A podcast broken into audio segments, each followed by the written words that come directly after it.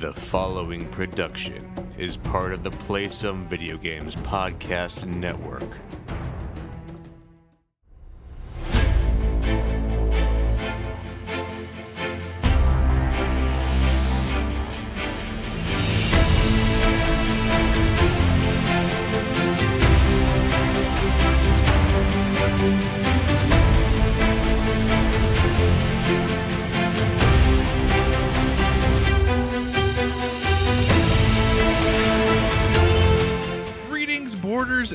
Welcome to Board with Video Games, the gaming podcast that strives for the right balance of coverage for games you play on your table and on your television. We're a proud member of the PSVG Podcast Network and thrilled to be part of the Dice Tower Network at night. Oh my gosh. Josh, it's going to be one of those nights, man. That's okay. Thrilled to be part of the Dice Tower Network as well. I'm one of your hosts, Kyle Hyman, and joining me on this co-op adventure, the guy who always tells the truth and only the truth, Josh Borboni. How are you doing this evening? I'm good. I'm very tired, but I'm good. And is someone who tells the truth and only tells the truth, by definition, a liar? How would they be a liar? Because they say that they tell the truth and only tell the truth. No one has never not told a lie. I mean, that's potentially true. There's got to be someone who's never lied, right? I doubt it. Even if you're including white lies, there's no way. As a kid, everyone lies. That is true. As a child, I think everyone does lie at some point. Yes. That's a good point. Man, nobody tells the truth. Professional podcasters would probably go back and re-record that intro, but we're just going to go with it. It's going to be fine. It's going to be good. We don't get paid. That makes us technically not professional. We don't. That is accurate, Josh. That is very accurate.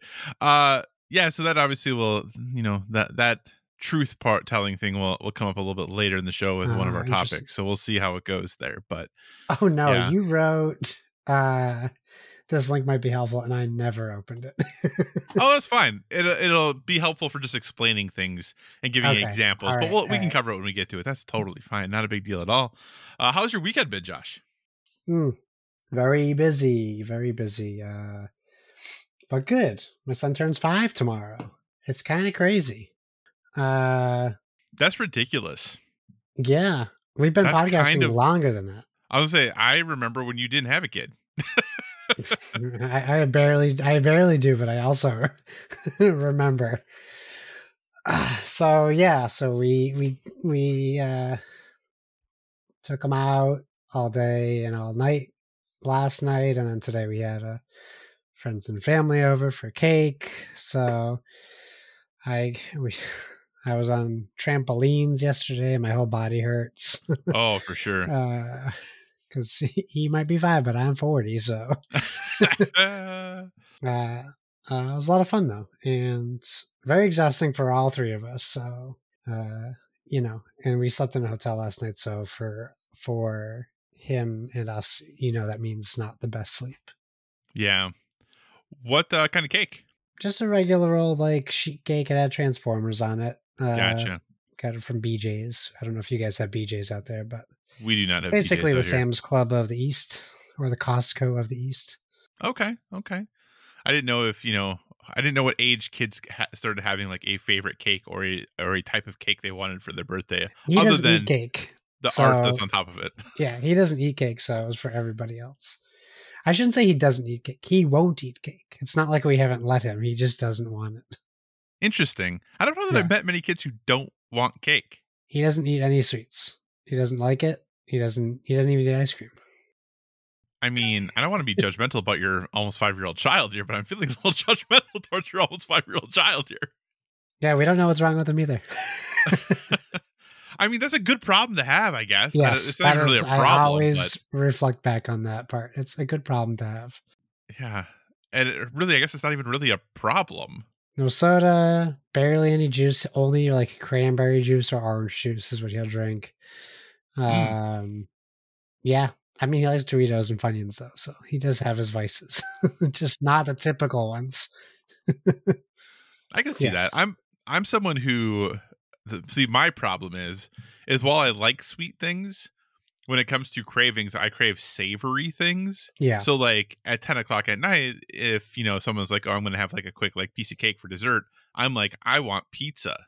So that's where that's the problem for me, is that when you crave savory things, there's never like, it's very hard to like satisfy that craving in a way that is like healthy. Yes. Like remotely healthy. So but yeah, you won't eat pizza either. So it's always fun.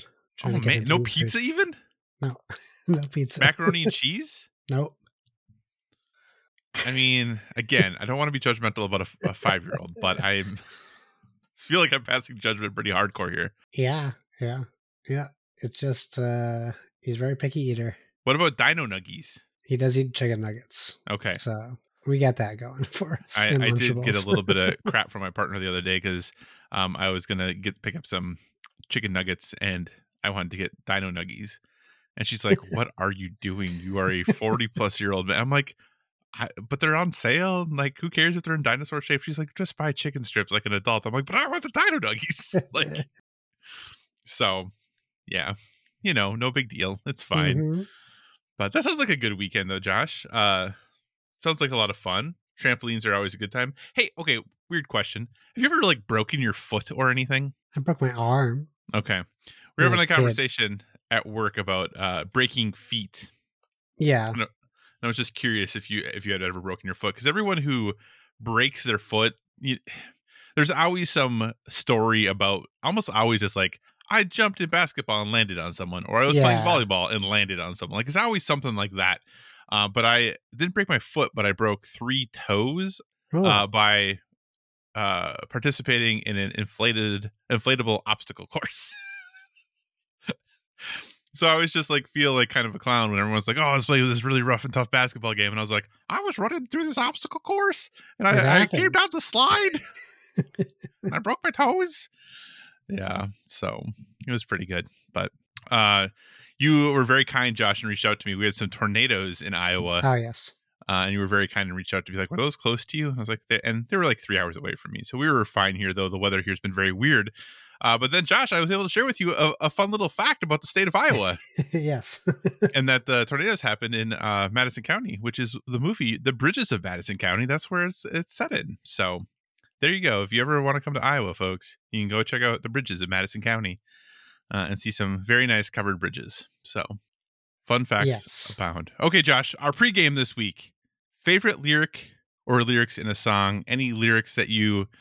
feel some sort of kinship to when it comes to music, or that you just enjoy. It doesn't have to be like some deep seated like connection that you're like, these lyrics changed my life. Yeah. But just any that kind of stick out to you when people talk about like lyrics that they're like, oh, is either cool or it means something, or it's something that comes up from time to time outside of the context of just listening to the song. Anything like that, Josh, when it comes to musical lyrics? I would say not. Typically, I definitely have like favorite songs and stuff, but I do have a lyric tattooed on my body, so I should probably reference that one, right?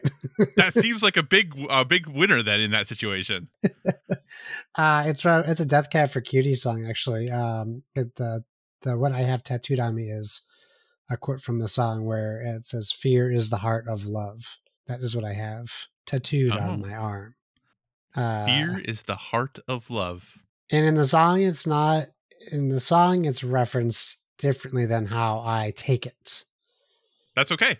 In the song, it's not necessarily a positive line, but I always considered it as like love is being scared for someone and of rejection and all those types of things. So it's more like acknowledging that with love there is fear and vice versa, I think. So that's kind of what it means for me. At least that's what I thought when I heard the song. So that's why I got it. Gotcha. That's good. That's good. I don't have any lyrics tattooed on my body, so I don't know that anybody are going to compare, but any others that come to mind, or is that kind of the one that sticks out most for you? Yeah. I mean, honestly, it's kind of weird. Like growing up, I wasn't the type of person to remember, song titles, unless they're like explicitly said in the song, which makes it easier to remember them. There was a point when I was a teenager that like I would get a CD for Christmas. I would put it in my Walkman and then read the lyrics in the thing, CD slip, but they stopped putting those in CDs. Like, yeah, they did. Not too long after that started. So it was more about just listening to music a bunch of times to get the lyrics. So I don't know that I have anything like super like prevalent on my mind. Like, oh, I remember exactly happiness is a warm gun. What does that mean? I think that's pretty cool. But like, I don't have like favorites. You must though, because I know you're big. I have a lot person. And most of them are just, some of them are from really well-known songs, and like, especially songs that you wouldn't expect people to take something from, I guess would be the best way to put it. But when I hear a lyric that I'm like, that lyric just seems really poignant in a song that otherwise isn't, I always find that fascinating. Yeah. So easy example off the top of my head. And this is something, and the reason this lyric like sticks out to me is I say it all the time to people, like when things are, because I'm someone who I talk about, I love change, like at work or wherever. Like I love when things change, and most people don't, but for me, I'm a big fan of it. Yeah, like Josh hates it. But in the song Closing Time by Semisonic, there's a line that every new beginning comes from some other beginning's end. Yes. And like that to me is just really like a really easy way to that summarizes like why I don't mind change. Like it just, when people get like super nervous about it, or people get worked up about it, for me, it's like this really nice like encapsulation of like, hey, it's gonna be fine. Like we got here because something else changed, and probably things are gonna change in the future. It's gonna be okay, you know. And so for me, that lyric has always been something that's really stuck out, and still something that like I use like in a professional setting, even, which is why I think it sticks with me, and I think it's really interesting. So that's one. The song "Snuff" by Slipknot. Yeah. Why are you laughing, Josh? It's just funny. That's just funny sentence to someone to. I know, to be like, hey, what's a really like memorable lyric to you? From Slipknot. Well, there's this Slipknot song called "Snuff," but in it there's a line that says, "Angels lie to keep control," which I've always thought was very like point. Again, I'm going to use the word poignant a lot for all of this, but a nice summary of like, you know, where we put people in our lives and kind of the positions we put them in, especially people that we care deeply about, and like kind of how we envision them, and the roles that they play. So that's just one that like I luckily haven't had to use a lot in my life, but just one that I thought like really stuck with me, and listening to that song, especially the acoustic version of that song. Yeah. That line really, really sticks out. I only have like three more left, so it's totally fine. Another super, super popular song that has one that I think is reflective of all of us, is The Wallflowers' "One Headlight," where he says, "Man, I ain't changed, but I know I ain't the same." This just idea of like, all of us are like, I have never changed. Like, I am the same person that I was. No, we're not. Like, we aren't. Like, no matter how much we think we haven't changed, like, we are ideally, hopefully, not the same people we were 10 years ago. Well, you're forced to change, yeah. So everyone has changed in one way or the other. Yeah. So that I always just like, you know, I think is a good reminder that, you know, how we view ourselves and what we think about ourselves, even if we think we aren't any different, we definitely are different. And then the song "Jeremy" by Pearl Jam, just Jeremy spoke in class today. Just when you know the meaning of that song, that's just very powerful. Especially like as someone who works in education, and just knowing like, gun violence in schools has not gone down since the song came out in the early 90s, and just kind of how all of that works. And granted, that situation that song is about isn't, you know, a student shooting other people, but it still, you know, talks about cries for help and how we treat one another and all of that good stuff. So, yeah. Josh, has there ever been a song that makes you super, super sad? I'm sure there has been. Man, it's a memory thing. There's like songs that I won't even like track until they start playing, and then all of a sudden you get those like floods of memories, right? Or albums or songs. I don't know that I can say that I've heard a song and cried though, but I mean, there's definitely like "November Rain" is a pretty sad and tragic story song. But I don't have like a specific memory tied to like sadness and a song. I think there's very few songs like there. I shouldn't say that. In a in musicals, there's a ton of songs that have made me cry, but I was specifically like not counting those for this, just thinking of more like mainstream, like songs that you hear on the radio or, you know, have music videos and things like that. Yeah. I don't cry at the music, like for the Metallica song One, like I don't cry at it, but that music video is ridiculously insane. Like it is so intense about what that song is about and kind of what's going on there. But the one song, the first time I heard it, that I just like cried, and I felt like such a sucker because it is purposely setting you up to be sad. Like this whole point of the song is to make you feel like poop. And it totally worked for me. Was Terrible Things by Mayday Parade. I don't know that I know that one. Oh, that song. It is. Oh my gosh. Well, when we're done with the podcast, you can listen to it. But that song, my gosh, I was like, I know where this is going. I know exactly where this is going. And then I really, really thought about it. I was like, this is so sad. This is so incredibly sad. Why would you do this? But yeah, I mean, the song's called Terrible Things. Like, what would you expect, right? Yeah.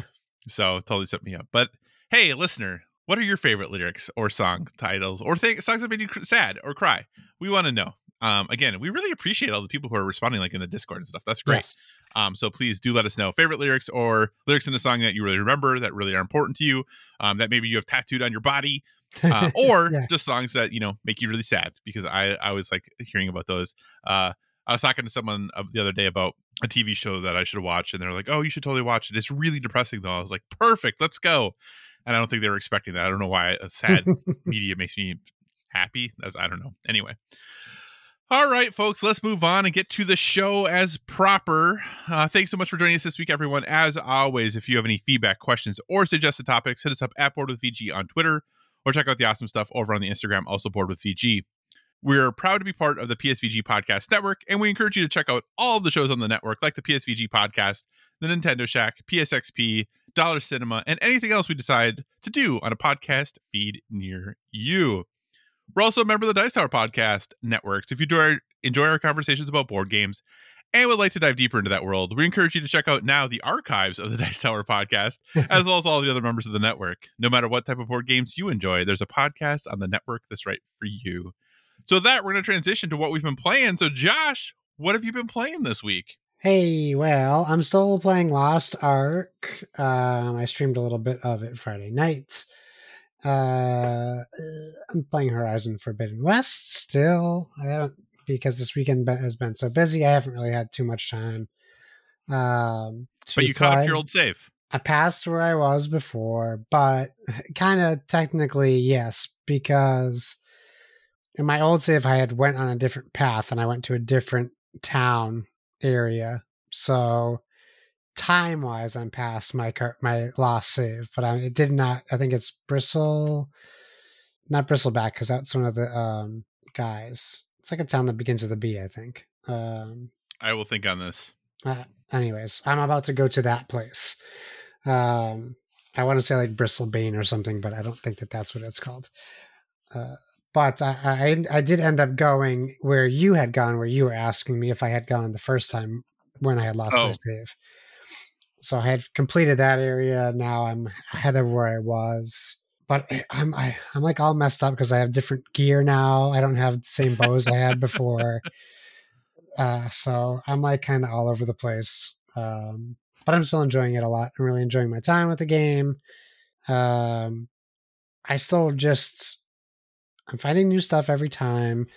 I feel like the combat feels so good, but it's also like, for me, it feels way more challenging than the first game. Like it seems like all these machines are like beefed up as far as difficulty goes. They're super more aggressive as far as their attacks on you, which I like. I appreciate like thinking it makes me feel like Jurassic Park, because like I feel like I'm fighting one thing and then all of a sudden I get sideswiped by another one that's also attacking me at the same time, and I just miss like the notification like something's coming. So I'm really enjoying it. I still love getting in and playing Machine Strike anytime I go to a new settlement. There's so much Machine Strike, like every settlement. Oh my so gosh. Much Machine Strike. How many hours would you say you're in right now? Oh, I'm all messed up now. I have no clue. I know my save says hours. I just didn't look at it the last time I saved. And then what rarity level of weapon are you using right now? My wheel is all blue except for one purple. Okay. Have you been to the Maw of the Arena yet? Yes, I just did the... I completed the... I haven't done the arena yet, but I was where you're introduced to the arena. So I completed the storyline where you have to unite the clans together. Mm-hmm. Where one of the clans is like up in a mountain. Yep. Yeah, so I completed that storyline. Okay. And that's pretty much... I did a little bit after that, but that's pretty much like story-wise, more like story beat. I got to a long neck I couldn't climb. Okay. So I'm like in that area of the game. Yeah. Because I had gotten to a point where I was like, man, this combat's getting really, really hard. And then I did the quest to unlock the Maw of the Arena. And I haven't done the arena yet, but it opens up your ability to trade there, to get like weapons there through hunting ground medals and arena stuff. Dude. Oh, I just bought like 2 weapons from that, and now I am like wrecking house again. Are you? Nice. Yeah, it really, really changed things. And because you get into like purple, is that the next level up? I can't remember. Purple, but anyway, is after blue, yeah. Yeah, like you just get a couple of those, and like I was able to like level 2 of them up like right away, like not all the way, but a couple levels. And Yes, combat became kind of I'm kicking butt again. Now, granted, there are definitely some beasts that take some time, but there are some of those small guys now go down pretty darn quickly. So nice, good to hear. Sorry for the yawn. And then finally, because it wasn't a big week of playing games, I did play the intro to Gran Turismo 7 because I only had about 30 minutes to try it before we went out on Saturday morning. So I did get to do. It kind of like sets you up with this. It puts you right into the rhythm track right away. I think I probably could have not completed it because it puts you right into a hub after you do it. But gotcha. I did the rhythm track, and it's basically just to see how long you can go while hitting your checkpoints. Because as you hit the checkpoints, it increases your time. So I got something. I was actually 1 second shy of the silver medal in 1 second. I'm like, really? Like, so I got bronze on that. I'll do it again, but yeah, we'll see. Too early to give impressions truly, but it's exactly what I remember Gran Turismo being. More simulation controls. It looks really good. I really liked the rhythm song thing. I thought it was pretty cool. It feels nice while you're playing, and the controller is vibrating along with you as you go. So hopefully I get some more time with Gran Turismo 7 this week, but not at the expense of Horizon. So we'll see how much Gran Turismo time I get. Yeah, I hear you there. That concludes what you've been playing? That concludes what I've been playing. All right. So for me, I mean, Horizon's still playing that. I think I'm like 32 or 33 hours in now. So I didn't get played too much from last time we talked, and obviously we talked about it a ton last week. So I'm not going to say much more about it, other than I am still really enjoying it. I have had a couple moments now where there have been, I should say, this last time I played, it was a lot of dialogue. Like there was a ton of dialogue stuff going on, and I'll be honest, when I played Horizon, the original Horizon Zero Dawn, I got a little lost about like what exactly was going on.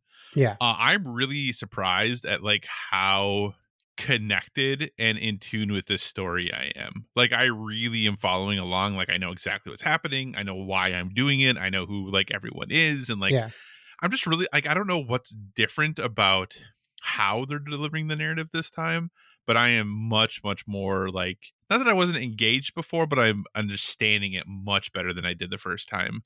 And kind of what's happening in the world and why everything's happening in the world. And maybe it's just the repetition of it being said now, you know, through multiple games is helping it stick a little better. Right. But I'm really enjoying and engaged with the narrative here. So I'm excited to continue to play it. It's going to be tough to pull me away from this game. And there's a lot of other things I want to put more time into. Yeah. It's just been hard to step away because I'm having so much fun. Right. Like, and we don't have to like play something different. I just feel like a bad podcaster if I don't.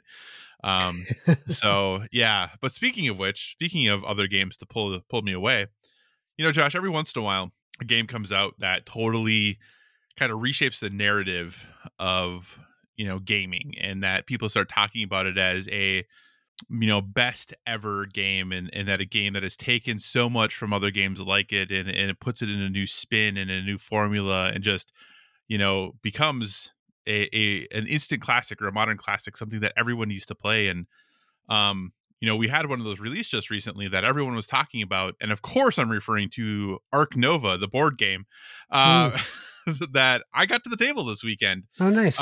Yeah, so Ark Nova, which came out last year technically, but wasn't available really in the US until like February, March. You had to, and that was if you pre-ordered. So I got mine in the mail a couple weeks ago, and finally got it to the table this weekend. It's designed by Matthias Wiggy. I don't know exactly how to say the last name, but this is their first game. This is the first game they've ever designed. This their only credit on Board Game Geek, and Ark Nova really kind of took the world by storm, at least the board game world by storm. You know, when people were seeing it at Essen last year, and people started playing it. You know, Tom Vassell of the Dice Tower, this is now his number one game of all time. So there has been a lot of hyperbole about how good this game is. In fact, it is already number 80 in the top 100 on Board Game Geek. And while that might not seem like much, for a game to rise that quickly is very challenging with how Board Game Geek does their rankings, because you have to get a significant volume of high votes. Like, and it's not just a couple, like you need a ton of them to offset, you know, what is basically a bunch of, because kind of how Board Game Geek's rankings work is there's a whole bunch of dummy rankings that are basically like a flat, I think 5 or 6 or something like that. So you have to get a ton of user ratings to like drive that score up, because they don't want 10 people to rate a game at 10 and suddenly it's the number one game of all time. So there's all those dummy rankings built in. But yeah, it's at an 8.7 overall, which is obviously very, very high. And it was just something that I was really excited to play. People have been talking all about it. And I was like, okay, I got to see if this game lives up to the hype and kind of everything that's going around it. And let me just say, Josh, this game lives up to the hype. It is gosh darn amazing. So in Ark Nova, what you're doing is you are basically building a zoo. So that's kind of the premise of the game. Now, this is a very, very heavy game. The complexity rating is 3.75 on Board Game Geek, which, if you think of like Caverna and Fields of Arl, like it's up in that neck of the woods. Yeah, I didn't realize it was that high. Yeah, it's a very, very heavy game. And what is fascinating about it is that, like many games, the basic conceit of what you were doing is pretty straightforward. However, this game has a couple spins on what you do that is just gosh darn fascinating. Okay. So in the game, you have a hand of cards. Those cards could be animals that you want to have in your zoo. They could be like people who are going to like help you. And I'm going to use some wrong terminology here because I just played it this weekend a couple times. Yeah. So I don't have it all totally memorized at this point. But you're going to have some people that you can play, or some like other people that can like you can play that are going to help like with your zoo. So that's like what your hand of cards is. Okay, and on your turn, you can take one of 5 actions. You can either put animals into your zoo, you can draw additional cards, you can build enclosures or things for your zoo, you can do what they call an association action, which is going out and doing some conservation work, or you can do sponsors, and these are like the other cards you can play that I was talking about, where you bring in like a large animal specialist or something like that. Okay, sure. So you can do one of those 5 actions. That's it. You take one action, you do that thing, that's your whole turn. What's fascinating about this, though, is your cards are always laid out in a tableau, left to right, all 5 cards in a line. And when you take the action, and you can take any of the 5 actions on your turn that you want to, let's say you take the animal action, and it's in position 4. That means that it has basically like kind of 4 power, which means the card does more there than it does if it's in the 1 position. Okay. So you do the action, and then you take that card, you put it in the 1 position, and slide all the other cards to the right. So you're constantly trying to figure out, what order do I want to take these actions in order to accomplish what I need to, or to get enough power out of this card. Or I could take this, but if I wait a turn and get this pushed further to the right, it's going to do more for me. So there's something else I can do in the interim that's still going to be really beneficial to me. So that's one just really cool way of how on your turn, all you do is you pick which action you're going to do that action, put the card furthest to the left, slide them over, and then it's the next person's turn. So from that perspective, very, very simple. However, that hand of cards I was talking about that you have, there's 210 unique cards. Wow. Every single card in the game is unique. So when you are trying to start building, and this kind of, you can start to think of the game a little bit like Wingspan, where if you play this card, it says like, hey, this person helps with like large animals. So every large animal you play in the future costs less, but it also earns you more victory points. So you're starting to kind of slowly like build these engines, but there's 210 cards. So like I've played the game a couple times, but I haven't used the vast majority of the cards that are in the deck yet, right? Like the cards are constantly coming out. There's a row of cards that you can kind of buy from, but like I don't know what most of them still do. And so it is this kind of constant like figuring out like how are you going to navigate.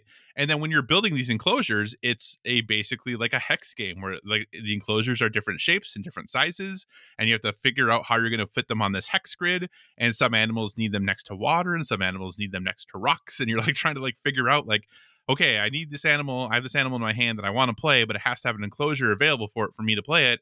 But that enclosure has to be like X size and has to fit on this board next to X type of resources. So how am I going to navigate all of these things to kind of make that happen? And do I have enough money to be able to do all these things, right? Yeah. So this is kind of what you're balancing. The other thing that's really fascinating about this game is there is no like time limit. There's no like the game is over in X number of rounds. There's no like first person to this point total is who wins, and there's nothing like that. In the game, there's basically 2 point trackers. There is the appeal tracker, and that like when you bring out animals and other things people would want to go see, the appeal of your zoo increases. And then there's the conservation points, which I talked about how one of your actions is going to do conservation work. There is a point tracker for that as well. The conservation track starts in the upper left-hand corner of the board and goes all the way around the board. The appeal tracker starts in the bottom left-hand corner and goes all the way around the board, but the appeal tracker starts counterclockwise, and the appeal and the conservation tracker goes clockwise. So the game comes to an end when someone's scoring pieces on both tracks pass one another. Okay. So it's this really fascinating, like, start, like when you start you're like, we're gonna be here forever, and as you go through the first couple like rounds, kind of like you can't even really call them that, as you start going through it you're like, well, these pieces really aren't moving that fast.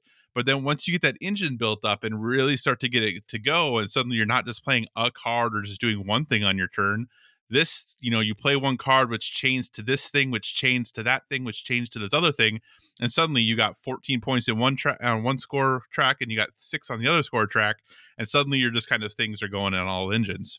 The other cool thing too is that I talked about there's only those 5 actions you can do.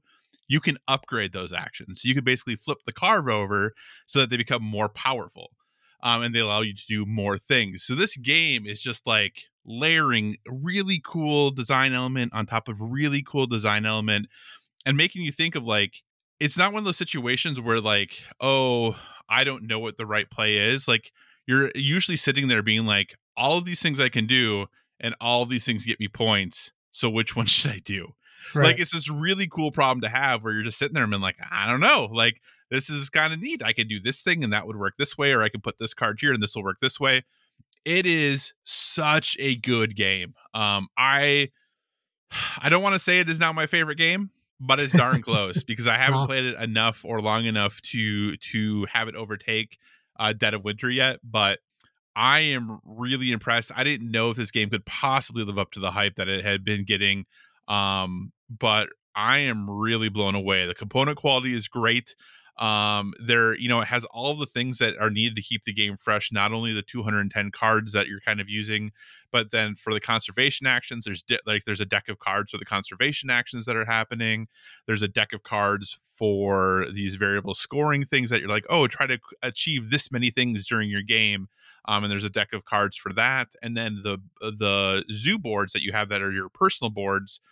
There's basically like a super beginner board, a like kind of one step up, and then after that there's 8 completely unique boards as well. So there's like all of this variability that is just built into the way the game is designed, and it's really great. It's a bit spendy. It's about $75, so it is definitely a little bit on the spendy side, and it's long, especially when you're learning it. Like it is not a short game. The first time we played it, I think it took us over 4 hours. to play, just because like everything is new and every card is unique. So you're like reading like, what does this card do and how does that interact with these other cards, and you know what happens here. But our next playthrough after that was like half the time. Like it really does start to kind of cut down as you go. But it's great. I think 4 players would probably be pretty long. It'd be pretty tough, but I think it plays really, really well at 2. There is a solo version of it that you can play as well that I haven't tried yet.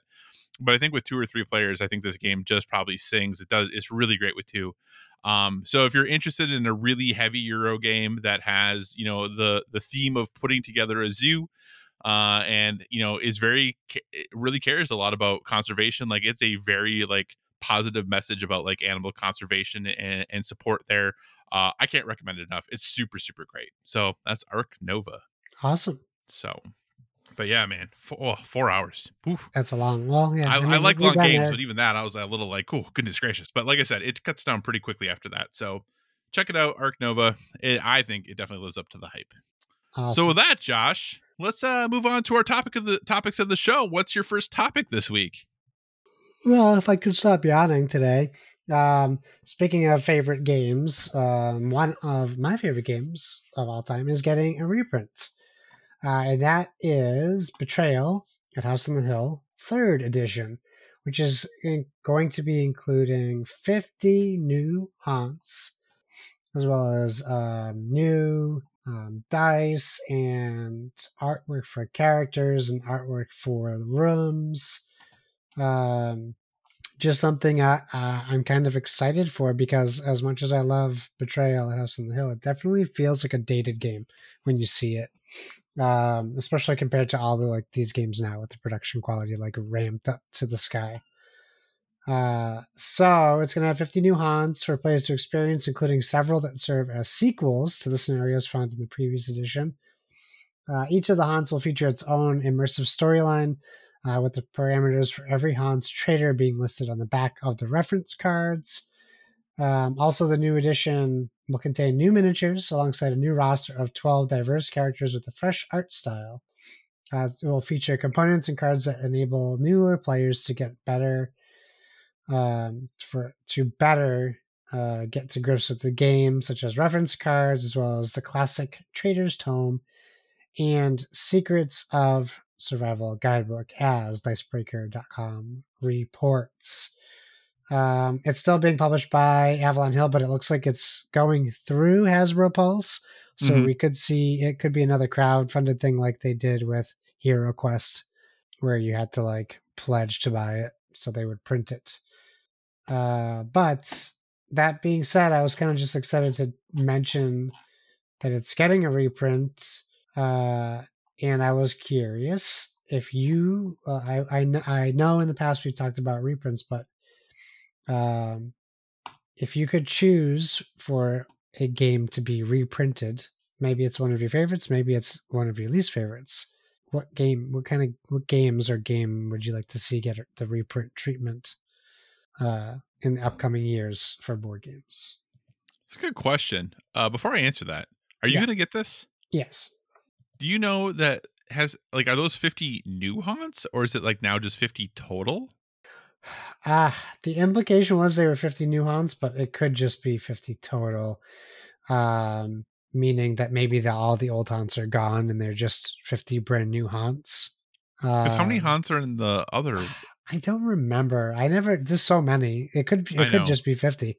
Because sometimes the haunts are more than one page in the book. And the book's like a decent size, but thinking about it, even if like a couple hunts or 2 pages or 3 pages, it could just be 50 that's in the original as well. So it might just be all totally rewritten new hunts. Although the expansion does have, I bet the expansion would still work with this game, so you could still use the new hunts from the expansion, which is Widow's Walk. Yeah, so what's curious about this is that so you can go to Hasbro Pulse right now, and the game is on there. And it says pre-order, so it doesn't seem like it's going to be a certain number of things need to happen. Yeah. But it says this pre-order item will be available to dispatch on approximately 1/4/2022.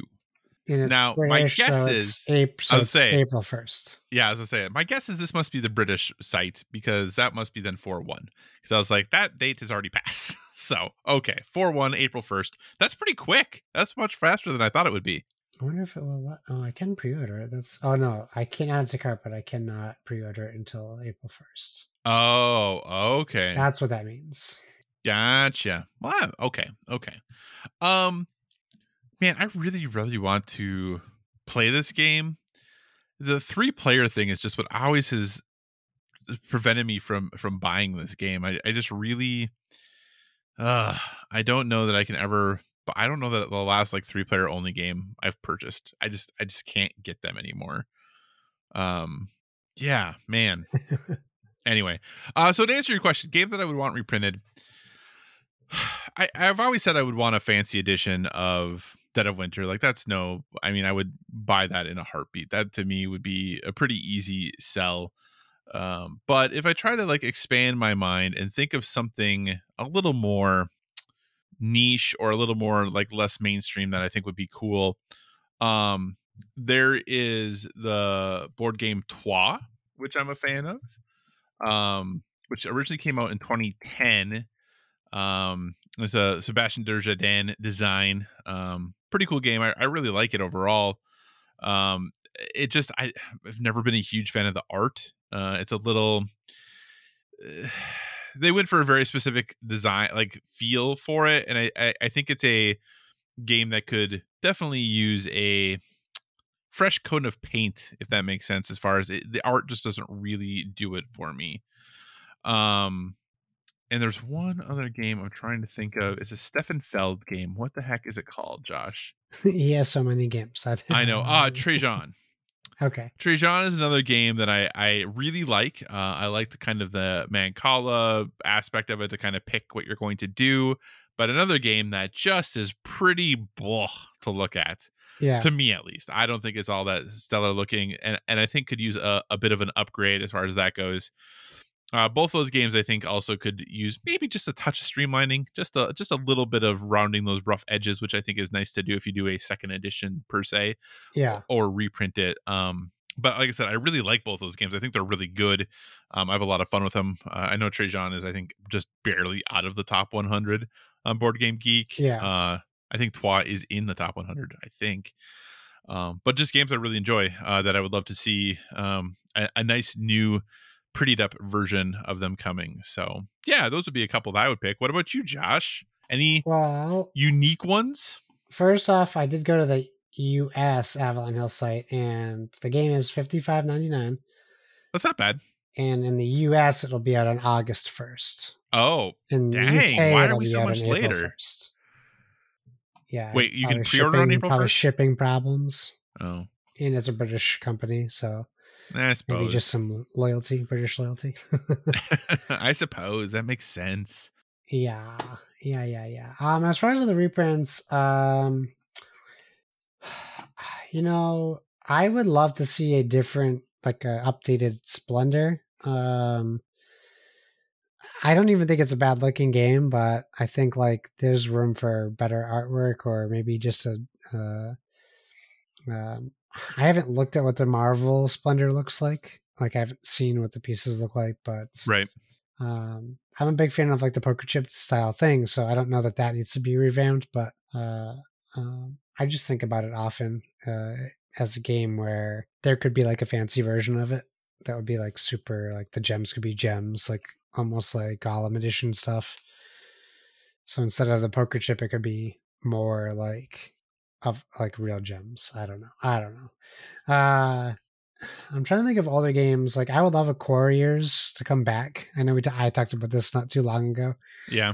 But it's a game that kind of disappeared after Dice Masters took over that whole category of game, which has really never been duplicated since Dice Masters.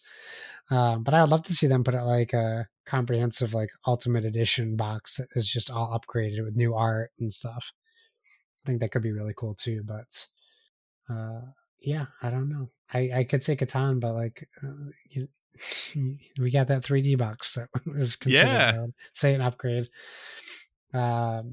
just thinking of other favorites, like most of my favorites are games that wouldn't really benefit from a second, third printing or edition, not printing, but second or third edition. They're all pretty good.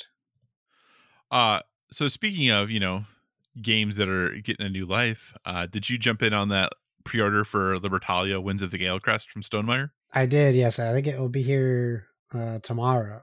Oh, dang. Or Tuesday. I already got my shipping notification, so it'll be here this week. Dang. Okay. I really wanted to get it. I've actually heard like good things about it. Yeah. But I think maybe I haven't 100% committed. I might go get Unsettled. Did it end? I think it ended. No, it's got like 45 hours left like right now. It's our group backed the rest of the stuff that we didn't have. Oh, did you? Yeah. Yeah. I might jump in on that. You kind of sold me on it. So I couldn't get everything. So I was like, well, do I pick Libertalia or do I get this? And I know that you really enjoyed Unsettled, so I might go that direction instead. So, nice. But I'll be really interested to hear what you think of Libertalia for sure. So. Yeah. Awesome. Anything else then about Betrayal at House on the Hill? I'm just excited more people are going to get the chance to play it, because that's what gets me excited about my favorite board games, is when more people can access them and play them. Awesome. All right, Josh. Well, for my first topic is going to be the return of a segment we haven't done in a long time, but you know what? We're going to make a little twist. So here we go. Josh, in the notes, I gave you a link. That link is going to be helpful to you. So if you click on that link, it should bring you to the Board Game Geek Top 100. It does. Perfect. So here's what we're going to do, Josh. Now, I was thinking about, you know, the world of reviews and kind of how all of these things work. So what I have, Josh, is a list of statements that people included in their reviews for particular board games. Yeah. All these games will be in the top 100. Okay. So I'm going to give you a line by line, lines that people put in the reviews. I'm going to see if you can guess the game. Now, all of these games are games out of 100 games. It's out of 100 games. I know for certain you have played, I think, 4 of the 5, maybe all 5. Okay. But they're all games we have definitely talked about on this show. Sure. Okay. So the first one is meant to be a little bit of a softball to kind of get the ball rolling. Sure. And then just 4 more that we'll go through for that. Sound good? Sounds good to me. Okay. So the first game, a great video game instead of a board game. Too much hassle to handle as a board game. Oh, Gloomhaven. Correct. That it only took you one. Easy, yeah. Yeah. So the other 4 little clues that you would have gotten. Yeah. Is one that just says epic. That's it. Okay. Too fiddly with too much setup. I bought into the hype. I figured this out after many hours of gameplay, which waned away the glossy veneer from this game. Yeah. That sounds accurate. I get it. And then it's brilliant. An incredible amount of gameplay. This will keep you busy for a long time. Yeah, I'm like on year 3 of playing this game. How close are you guys to finishing your Gloomhaven? I don't know. I don't know. I think we're close-ish. We have a lot of the banners and stickers on the board, so it's just it's hard to tell. We do a lot of side quests, so we could be way off from the main quest. Who knows? Do you think you will have it finished before we get Frosthaven? Because it seems like Frosthaven is never coming at this point. At this point, yeah. I don't know that we'll see Frosthaven this year. Okay. Yeah, we'll see. I guess I got to start Gloomhaven before I'm even talking about Frosthaven. Okay. You ready for the second game? You crushed the first one, Josh. Okay, second game. First play, we were undecided.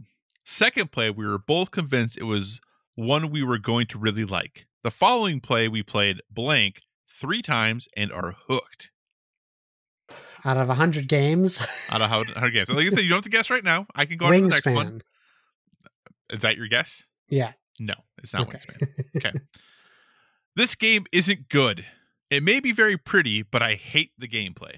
I guess that could be Wingspan too. Yeah. It may be very pretty, but I hate the gameplay.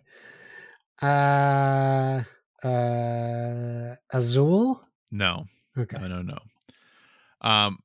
This next one might help. It'll kind of tie things into what we were just talking about. At the end of the day, though, it's another Wingspan/Terraforming Mars/Res Arcana Tableau Engine Builder, where you get items to get cards to get points. It's not going to be any of these games on this list. That is a really like broad term. I was like, that's a lot of games, I guess, now that you say that. Yes. Is it? It's not another shoot. Is it Everdell? Correct. Nice job. Nice job, Josh. Look at that. 2 for 2. Nice. The other two comments were, I will not recommend this game ever. And finally got this one played, and there's a lot to like. Top of the line production and terrific art. Yes. Okay, Josh. 2 for 2. Nice work so far. Nice work. Thank you. We're on to game 3. Well put together. The advancement of the game was creepy and satisfying. Nemesis? Incorrect. Okay. Good guess, though. That's a really good guess. Thank you. We enjoyed it a lot. Very nice story, good mechanism, and very strategic. Interesting. Anachrony? Nope. Not quite. Okay. I am of the opinion that puzzles are not board games. Hence my rating. Okay. It's creepy and puzzly, but more puzzle. They think it's more of a puzzle than a board game. There's so many games on this list. I'm hung up on the creepy. That's fine. I give you another one without you guess if you want. No, I want to make a guess for each guess at least. So I'm like eliminating some. Yeah, I just can't nail down a creepy puzzle. Okay, if it's the game I'm thinking of, it's not puzzly, so I'll go for the next one. Okay. I was super excited to play, but was not blown away by any of the changes the game brought to the table.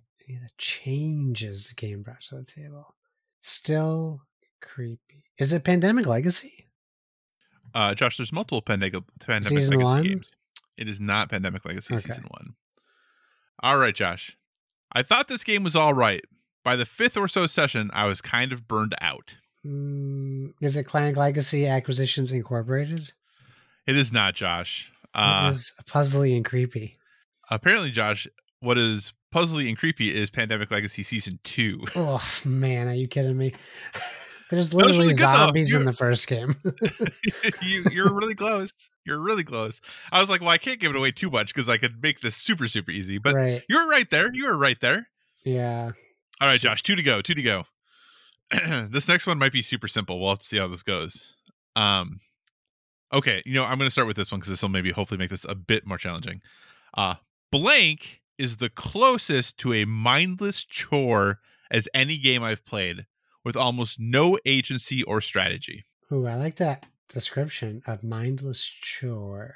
Is it A Feast for Odin? It is not A Feast for Odin. I feel like that game is a mindless chore probably, even though I know you guys love it. I do like it. It is definitely a chore. Like there's some chorey stuff to it for sure. I don't know if it's mindless, but it is chorey. Okay. If everyone has the same luck, it's fun, but otherwise it's not. Okay, I get it so far. It's chorey and it's luck. It's not skill driven, so it must be dice rolling, right? No, it can't be. I don't know.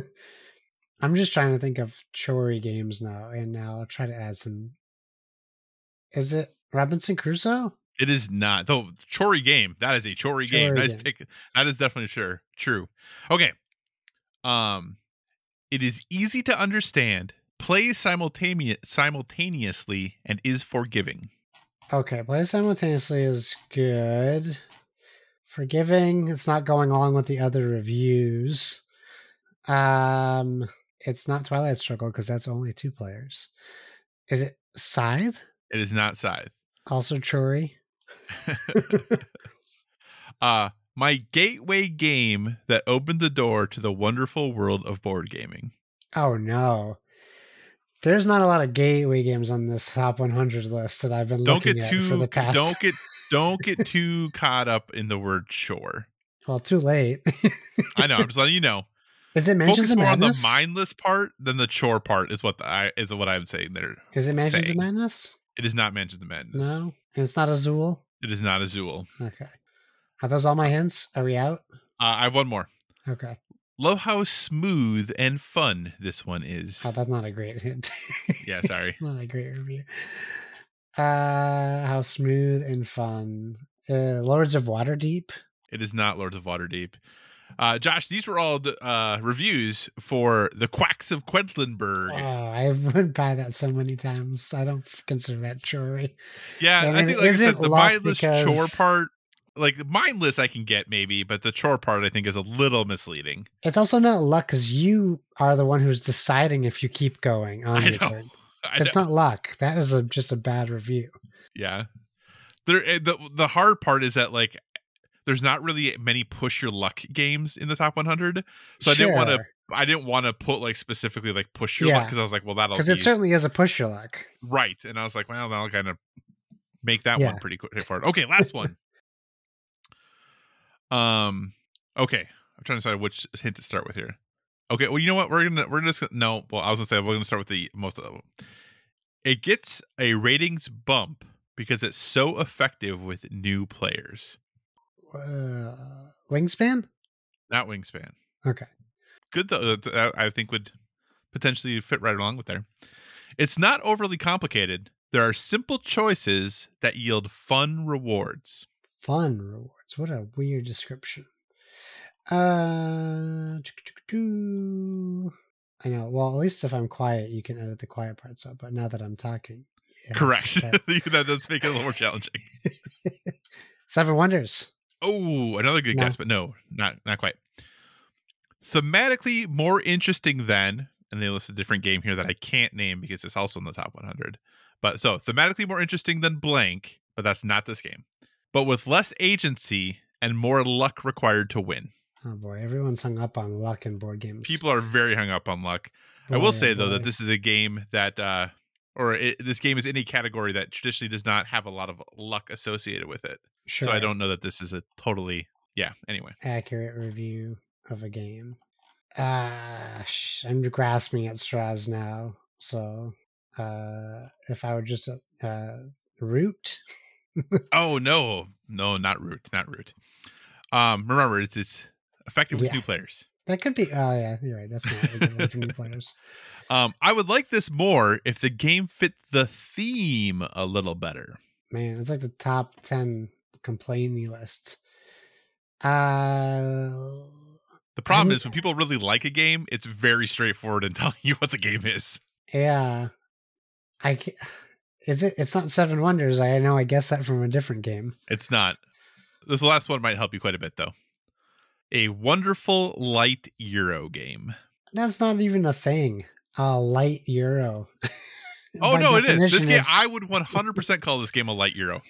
Okay, let me see if I can pick out a light Euro that isn't Through the Ages on here. Is it Great Western Trail? No, and that game is not light, Josh. I've never played it. Oh, you've said this game already. Not for this category. I wouldn't have guessed something I guessed again. I did that my mistake with Seven Wonders. But you have guessed. You have said this game Wingspan? For another one. It is not Wingspan. Why did I guess it was a light Euro? Or a light worker placement, if you would. So it's, now my brain isn't working. It's Lords of Waterdeep. It is Lords of Waterdeep. Okay. See, you got this. Nice. Is that considered a Euro, really? Yeah. Oh, yeah. It's definitely considered a Euro. It's like that and like Stone Age or like quote unquote like entry level Euro. Like yeah. So there you go, Josh. How do you feel about how you did? So? No, you did great. It was just one, right, that you didn't get? No, I didn't get the last one either. Technically, you helped me get to that one. Well, you got there. It counts. You got there. You totally got there. So, okay. Awesome. I'll take it. Well, there you go. There's your quiz of 5, Josh. Feel free to quiz me in the future if you want to, but, sure. I enjoy those things. What is your next topic, Josh? Okay, Kyle. Well, did you know, listener, there was a BAFTA Game Awards? Do you know what the BAFTAs are? Me neither. I mean, I know what the BAFTAs are, but I didn't know that there was a BAFTA Game Awards. So I thought we could look at the nominees some of them, and maybe we can predict some winners. They do have a bunch of categories, so I don't necessarily want to go through all of them, but we can go through some of them for sure. So I'll give you a category, and you can, and we'll talk about it and see if we can figure out who's going to win. Sounds good. This is interesting. I don't know what EE is. EE Game of the Year. I think that's European something. Game of the Year.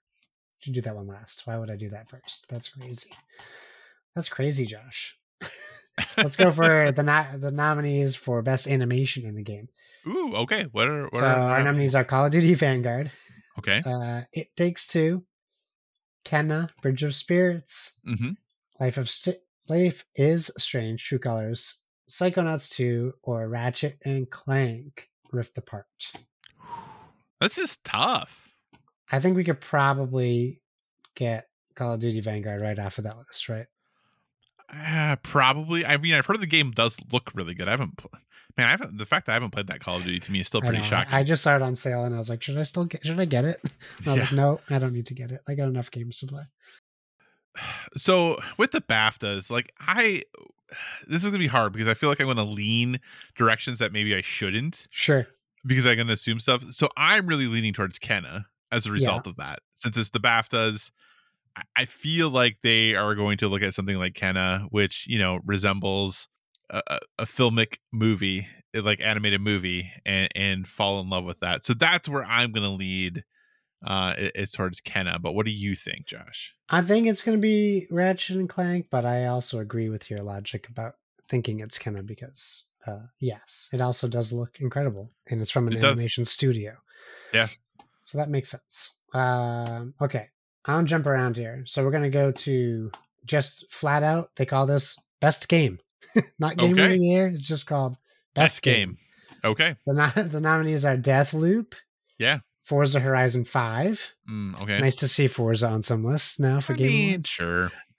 Inscription. Ooh, yeah. It Takes Two. Mm-hmm. Ratchet and Clank Rift Apart, and Returnal. Ooh. I already like this list has this category better than all of the Game Awards categories. Yeah, and okay, this has Forza and Returnal on it. Wow. Yeah. Okay, you know what? Mad props, BAFTA. That is pretty good. That's pretty good. Oh, best game. I really want to pick. Stop. I know. I really want to pick Returnal just because I feel like that game has not gotten the credit it probably should for everything that it did. I don't know if it's going to win necessarily, but I would like to see Returnal win. What about you, Josh? I want to pick Inscription, but I will pick Forza Horizon 5. Mm-hmm. That makes sense, especially for how much you've played that game. I also don't think it will win because it's a racing game, but I would like it to win. We'll go to... you know what I find fascinating? Which I say that word all the time, by the way, on the podcast. I'm really... struck by people who, you know, like really, really love Forza Horizon 5. Yeah. Where it's a gazillion markers on the map. You get points for doing everything. Like it's constantly telling you like, this is great. Nice job. You hit 7 trees. Your friend hit 10, hit 3 more trees. Like constant, right? Yes. And then those people also love Elden Ring. That tells weird. You nothing. That is weird. It just, to me, it seems like very dichotomous of that you like, are saying this one game is like really, really great because it like constantly is like rewarding you. And this other game is really, really great because it's not constantly. It's like doing the exact opposite. Well, I would say those people probably like abusive relationships. I don't know if I'm going to go that far, but sometimes they get praised and everything's great. And then the next day they're getting screamed at and yelled at and no rewards. And it is okay to like things that are different. That is totally fine. You can like things that are dichotomous from one another. It just, to me, is very, it just seems interesting. You're just getting two very different things out of two very different games. Right. And it's okay that you go to some games for one thing and some games for another, but that to me is just very surprising when you have people who are like, this is Game of the Year. And now that this is Game of the Year, and it's like, whoa, okay. Those are two really different flavors of pudding. But anyway. Yes. All right. Let's move to best debut game. Ooh. Okay. So our best debut games, we have The Artful Escape.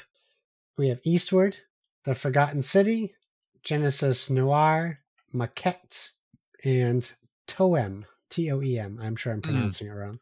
Tome. No, that's Toem. Right. Toem. Wow, that's a good. Ooh, that is a good list. I am gonna.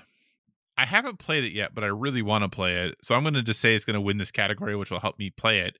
That's Toem. That's okay. What I'm going with. That game just look. The art style is really interesting to me. Yeah. The fact that you just started kind of going around taking pictures of things seems pretty cool. So Toem. That's where I'm going. What about you, Josh?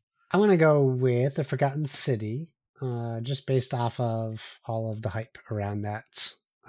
Even though it's kind of a mod that became a game, I guess it still counts as a debut game, mm-hmm. which I'm okay with. Yeah. Best British game. Okay. Well, I mean, makes sense for the BAFTAs. We have Alba, A Wildlife Adventure. We have Death's Door, Fights in Tight Spaces, Forza Horizon 5, Overboard, and Sable. They had a good year. Britain they had a good year of games. I'm gonna go with Death's Door because I completed and finished that game, and that did not happen with Forza Horizon 5. So I'm gonna go with Death's Door. I feel like I know what your guess, what you're gonna go with here, Josh. Well, I would like to pick Forza, but I do think Death's Door will win. Mm-hmm.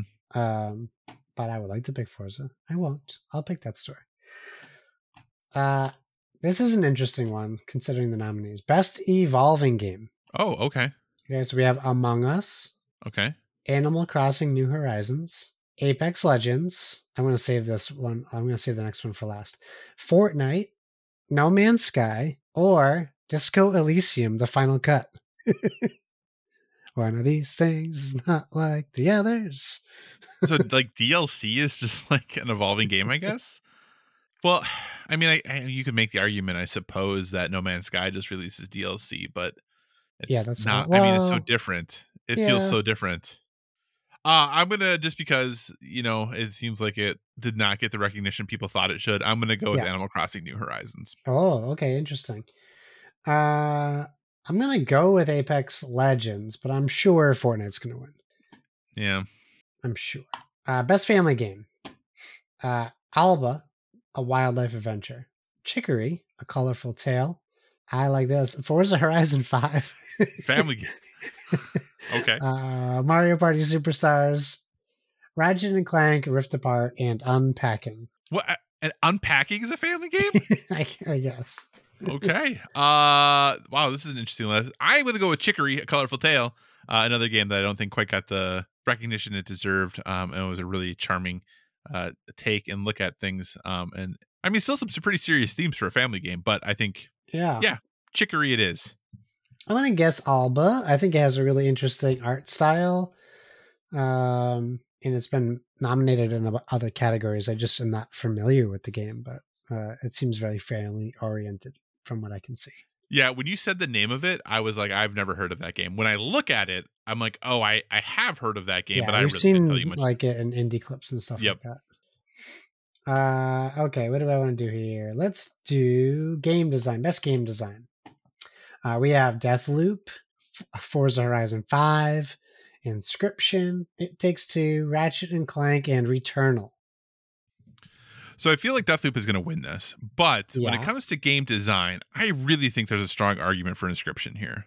Yeah, there is a strong argument for Inscription. So I am going to go ahead and say the BAFTAs are going to recognize Inscription for its game design. I think that would be cool. I'm going to go with Returnal on this one. But I do agree with you. Inscription is a very unique game design for sure. Let's do two more. I'll do multiplayer. We have Back 4 Blood, Call of Duty Vanguard, Forza Horizon 5, Halo Infinite, Hell Let Loose. Oh boy! Oh my god! And It Takes Two. I'm picking It Takes Two, but wow, Hell Let Loose is on here. Goodness gracious! Okay. Someone was like, "Well, we need one more." One more game. What other multiplayer game came out this year? I'll also go with It Takes Two. I agree. And then let's do Game of the Year. So the nominees are Chicory, A Colorful Tale, Deathloop, The Forgotten City, It Takes Two, Metroid Dread, and Unpacking. Ooh. Not your typical Game of the Year list. No, I mean, there's definitely some familiar faces in there, but not overall. I mean, this is definitely a more unique list. I know. I am genuinely surprised that It Takes Two is cleaning up all these awards. I don't think that it doesn't deserve it, but I think it's very abnormal for a game like this to, in the games industry, being acknowledged in this generation of we only want multiplayer games. Yeah, I agree. I do think the big ask of like having to play at co-op and stuff like that is surprising that it is getting recognition, but maybe it's because of that they're like, well, this is doing something different. It's doing something unique. It's, you know, did not compromise its vision in order to, you know, ensure people could play it by themselves or something like that. Yeah. I think It Takes Two is probably like the quote unquote safe pick, but I'm going to go ahead and pick Deathloop. I think that even though maybe Deathloop didn't hit with me, I know a lot of people really love it. So maybe this is a time for Deathloop to shine a little bit. So I'll go ahead. Yeah, I'll throw Deathloop out there. Why not?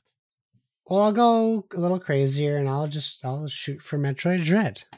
Okay. There's also a huge fan base of people who also think Metroid Dread is the game of the year. And I disagree, but that doesn't mean that I'm always right.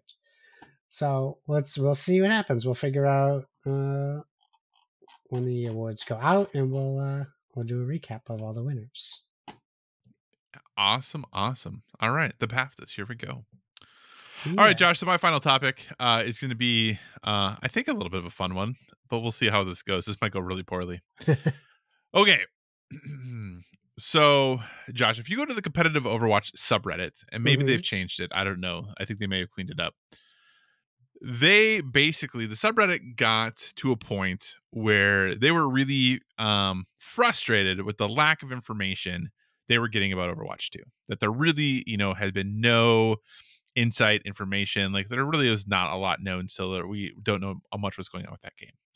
So somebody like the Sci-Fan guy posted a post that said, in response to something else, that said, honestly, I feel like it would be really funny if this sub just started posting like Overwatch 2 news was out. Post complaining about 5v5, about how some hero is designed for a campaign, or about why a character who is a boss in the game isn't playable. That would go nicely with dev appreciation posts, cool hero role, tech posts, and this quote unquote pro player is good at posts. The sad fact, though, is this idea might be still viable during April Fool's Day. So they just started doing it. So they just had a ton of posts in the competitive Overwatch subreddit that were like talking about like team comps on certain maps and like the powers and skills and abilities of certain characters, whole bunch of stuff. And now that I look at it, it looks like they've actually cleaned up a bunch of it because people were getting really confused about what was legit and what wasn't. But Josh, I thought, you know what? Why don't we do this for some upcoming games? Let's just assume that they're out. And what do we think the title would be of a good Reddit post for these games based off of what we know right now? Sure. Okay. So the first, I'm finding some of the older stuff from. Are you finding some of the older ones? Yeah. Yes. That people are just So people are just posting saying like, hey, yeah, here's a complaint they have about Overwatch 2, a game they've never ever played. So I figured, hey, you know what? Let's do some predictions about some posts we're gonna see for some games that are supposed to be coming out this year. Yeah. So I just kind of went a bit, for the most part chronologically from what we know as far as release dates go. I just thought maybe let's come up with some fun stuff. So the first one coming up later this month, a game I am pretty certain Josh is pretty stoked about. Tiny Tina's Wonderlands, Josh. What do you think would be a good Reddit post, or what do you anticipate might be a Reddit post for Tiny Tina's Wonderlands? Something to the effect of, I don't understand why Gearbox has to be so exclusionary by having her be tiny. Oh, okay. Okay. Why can't she be regular Tina? Okay. Gotcha there. Okay. So for Tiny Tina's Wonderlands, I am going to go with loot gotten from gold keys is disappointing. Well, that's actual fact. So I mean, like, I don't even know if they're doing gold keys. I'm assuming they are. Hey, every Gearbox game has. Yeah, so I'm assuming they're going to continue that trend. So I'm just going to say, people aren't going to be happy with their, you know, free gold keys they get that give them free guns and I guess automatic why am I blanking on the name of this thing? Crossbows. There we go. Oh. Automatic crossbows that they're going to get for this game. People are going to be unhappy about it. So we'll see what happens. But I think, yeah, people are going to be upset with those gold keys. Not good enough loot. We'll see what happens there. Next game on the list then, Josh, Ghostwire Tokyo. What do you think we're going to have a subreddit post about in regards to Ghostwire Tokyo? Yeah, you're really challenging me on being witty off the cuff. Ghostwire Tokyo. One star, not enough waifus. You know, that actually probably seems totally reasonable that would happen. Ghostwire. Oh man, one star, not enough waifus. Okay. For me, I feel like it's going to have to be something to do with like, because like the Ghostwire is a thing in the game, right? Like that's like how they like move about. Like, I guess. Yeah. Yeah. So the Ghostwire is a thing in the game. So I'm gonna go with Ghostwire. More like I can't think of a fucking joke to go with that. Ghostwire. More like really bad game wire. That's what's gonna happen. Oh, that does sound like a Reddit post. It does sound like a Reddit post. Yeah, I don't know what the heck that game is going to be yet still. Nobody does. So we'll have to wait and see. That looks interesting. Okay. So next game on the list coming out early April. I think it's April. Lego Star Wars, the Skywalker Saga. Josh, do you have any desire to play this game? I actually do. I know. I really kind of want to play it too. Yeah. So Josh, what do you think might be a Reddit post for Lego Star Wars, the Skywalker Saga? After almost a year of being delayed, they still couldn't get Jar Jar Binks out of this game. I think there probably will be many posts related to Jar Jar Binks. And I feel like, man, can you imagine if he's like really, really good, how annoying that will be? Yeah, intentionally. That's the running. You got to make Jar Jar good now to make people angry. Yeah. Yeah, that's true. That's true. We'll see what happens there. I think for Lego Star Wars, the Skywalker Saga, my biggest concern for this game is my concern for every Lego game is that it's super, super buggy. Yeah. So I feel like there's probably going to be Reddit posts related to that. So I'm trying to think of a good title for it, which I don't have a great one for, but I think we're just going to see something about like, see, I'm struggling with being witty too, Josh. It's okay. But something about like droids. So it's going to be like, C3PU, this game has bugs or something like that. That's good, right? C3PU, this game stinks. There you go. That I think will be a Reddit post. C3PU, this game stinks. That's good. Okay. Next up on the list, potentially in timeline order, we'll see. Forspoken, that gem coming out from Square Enix, who just released a gem of a game this last week in Babylon's Fall. Josh, what do you think is going to be a Reddit post for Forspoken? It has been Forspoken. This game stinks. Do you think this game's going to be bad? No, but it's Reddit. Yeah, that's true. They hate everything. I have no idea what to think. It's very much like Ghostwire. We see little ideas of what the game could be, but we have no idea how it's going to control or play. Yeah. Well, I think we have a little bit of idea. Well, theoretically, we have an idea how this game is going to control and play because the traversal looks pretty cool, but like whether that actually translates to fun, we'll have to wait and see. So I think it's going to be like Forspoken as empty and lifeless as its environments. Oof. Yeah.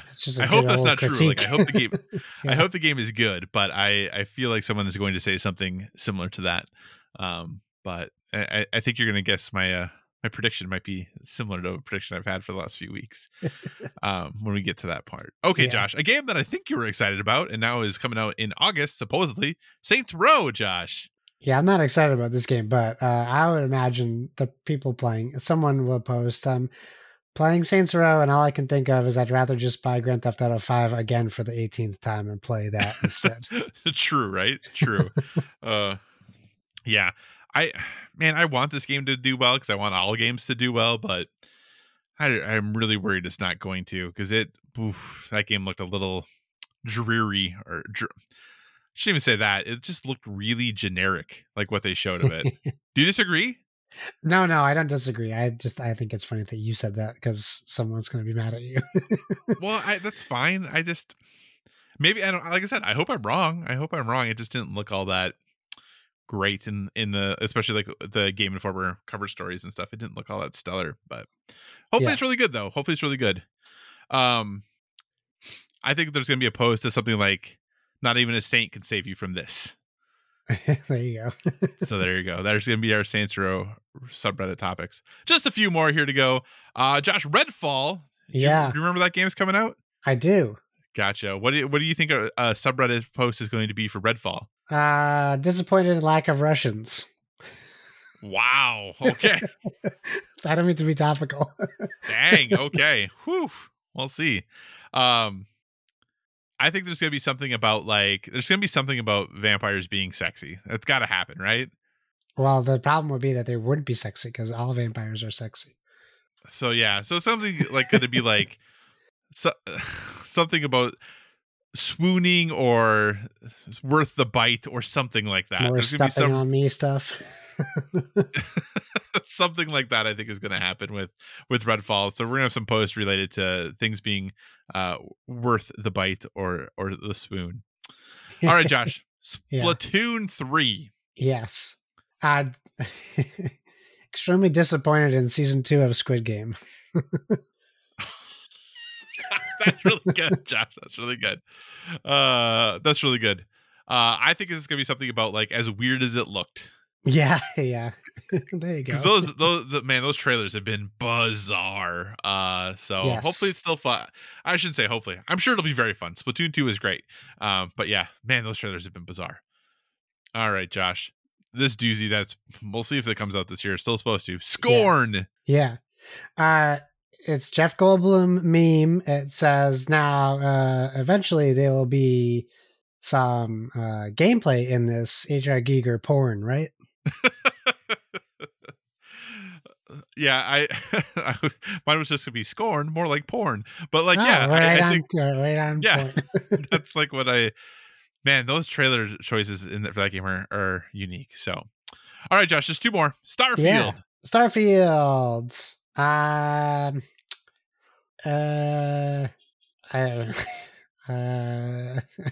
I've had time to like think of something, and I just haven't thought of it. I got stuck on Score, and I was just too giddy. That's okay. That's understandable. Starfield, where everyone can hear you scream. Oh, that's pretty good. That's good. I don't know. Complain. I think there's going to be something like Battlestar Mass Effect Trek. Yeah, I mean, it's, yeah. So I think, yeah, there's going to be some comparison about like how it took little pieces from all of these things and that somehow that's problematic, but I don't think that's problematic at all. But I think someone's going to say that it is. All right. And finally, the just recently announced Pokemon Scarlet and Violet, Josh. Yeah. What do you think there's going to be a post about? But I mean, it's going to be like Pokemon Scarlet and Violet proves that with not even a year in between Pokemon games, open world cannot save horrible graphics and shallow gameplay. Yeah, I was going to say there's going to be some sort of post about people being upset about the graphics. Like, that's all. I don't know what it's going to be called, but there's going to be someone who's upset about the graphics for sure. Awesome. Well, listeners, what Reddit posts do you predict are going to happen for those games? Let us know. We'd love to hear what Reddit posts are going to be out there for all of those games and many, many more. Feel free to jump in the Discord. Hit us up on Twitter. Let us know. With that, we're going to move towards wrapping the show up. It is prediction time, so we record on Sunday evenings and post on Tuesday mornings. So without fail, big news drops on Monday. So we want to give you a prediction of what we think that might be. Josh, what is your prediction? My prediction's for a future Monday, not even tomorrow. I'm cheating. That Babylon's Fall has to come to PlayStation Plus to save it. Yeah, I mean, that's very possible because nobody's going to be playing that game. I couldn't say Game Pass, so I had to say PlayStation Plus. That's true. That's probably a likely one, maybe sooner than later. And maybe they'll have to throw in an extra game that month for people to even not cancel their PlayStation Plus $10 off and Babylon's Fall. Awesome. Okay, my prediction... Forspoken's getting delayed. It's happening, and I think it's happening at a PlayStation event that happens this week. So, oh, okay, yeah, that's what I'm going with. Going real big. Josh, we have an email. We have an email. Hit me with it. Consistent emailer Paul Calicote sends us another email. because he's giving us info as we ask people to. So he says, hey, y'all, so weather has been crazy, right? He didn't say right, I just added that. Down here in Texas, we are in the winter-spring transition, 30s for 3 days, 80 for one, LOL. As for a movie that I have watched the most, because we covered this last week, he says, I don't know, TMNT the movie I watch at least 2 times a year, but Fear and Loathing, The Doors, and Snatch were staples on repeat for all of high school. The astronaut game sounds awesome, but I would not be backing it because of life. Pretty much nobody played tabletop games with, I get it. Josh, I also had this issue with Horizon Forbidden West, cloud saves. So I'm glad to know it's not just me. He kept telling me I couldn't sync, which is what happened to me. I turned off the cloud saves, which is what I did. He just made it to playing song. He's about to hit level 20. Nice. Also, why do I not see Josh online playing? Are you in stealth mode online? Maybe. Sometimes I am. I see Kyle on all the time. As for my recommendations, I'll throw Star Trek Prodigy and Peacemaker. Other than that, I haven't been watching anything new. Thank you, guys. And thank you, Paul. I heard Star Trek Prodigy is good. Also, The Boys Diabolical just started, too, which is an animated The Boys show. Oh, yeah, I should watch that. Because The Boys Season 3 is this summer. Yeah, it's coming up. It's coming up. Awesome. Well, obviously, we'd love to get emails, and we would love to read your emails. So hit us up at boardwithvg@gmail.com, and we will read yours on the show as well. With that, we're going to move on to our recommendations for a well-rounded life. Obviously, we're a gaming podcast, but we want to give you one other thing that we're currently into as helping us live that well-rounded life. Josh, what's your recommendation this week? You know, I don't have anything written because I was struggling to think of something to... It was genuinely a pretty bad week for me, so I didn't really get to do anything enjoyable. It was just a bit stressful, so this weekend was a nice change from that to a degree. So I'd say find something for yourself and give yourself, you know, an hour to do nothing, to decompress, to relax. I mean, I'm giving advice that I didn't take myself, but I wish I could have done that. Because I was going to say, like, have a kid and take him to a trampoline park. Like, that's not a good and well-rounded life recommendation. That's not for everybody. But maybe be retrospective. Because I'll tell you, having a child turn 5, it really made me kind of take a break and think about the past 5 years. It's kind of crazy to think about, but do something for yourself. Take some time for yourself, and if you gotta de-stress, but remember to make time for yourself, because that can be tough to remember sometimes, especially if you're always trying to make other people happy. Don't forget about yourself. Heck yeah, can't help other people if if you're not in good shape, so you got to make sure to take care of yourself as well. 100%. Yes. Well, Josh, my recommendation is very different than your recommendation. Is it a documentary? No, it's not a documentary. My recommendation, Josh, is learn how to make a good pan sauce. Okay, that's a good recommendation. Yeah, as home cooks, sometimes people struggle with like getting that meal to be just where they want it to be, and a pan sauce is a really easy way to kind of elevate any meal. It helps take any like protein you've cooked to the next level. And especially if you're someone who maybe isn't a huge fan of vegetables, it's a really easy way to kind of knock your vegetables up a notch and make them much more delectable if you're not into that thing. They're super easy to do. It doesn't take too much time. And if you get like kind of just a couple, 3, 4 of them down, that are going to be pretty flexible, and you can use them with a lot of different things. So investigate that. That's kind of the one thing, like the one big difference if you think about going to like a fancy restaurant versus cooking at home. Like most people at home have no sauces on anything other than what's in the bottle in their fridge. And you can make really awesome pan sauces at home that really will step your meal game up and make the food you make at home 10 times better, even if it's already delicious. So start working on them pan sauces, people. They're so good. They're so good. Nice. I had a little tiny paw touch my arm when you were doing that, and it really caught me off guard. I saw you. That does not happen in this house. All right, Josh, what do you say we wrap this show up? Let's do it. Thanks for joining us, everyone. In addition to finding us on Twitter and Instagram at BoardWithVG, you can find us on Facebook at facebook.com/BoardWithVG. So feel free to give us a 5-star rating over there.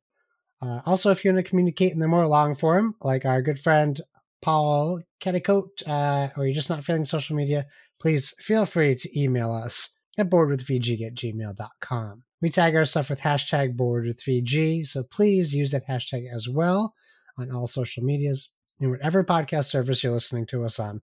We encourage you to give us a stellar rating. That is, whether you're downloading us from the Dice Tower Network feed or our very own standalone Board with Video Games feed. You can find me on Xbox Live, PlayStation Network, Steam, Oculus, at Why So Serious, SIRRIUS. Kyle, where can people find you? So you can find me on all of the usual places: Twitter, Instagram, PlayStation Network, Xbox Live, Board Game Geek, all at Psychocross, CYCOCROSS. As always, if you have suggestions for future topics, be sure to reach out to us on the social media, because we want to talk about what you want to hear about. And remember, everyone, whether it be board games or video games, never stop gaming.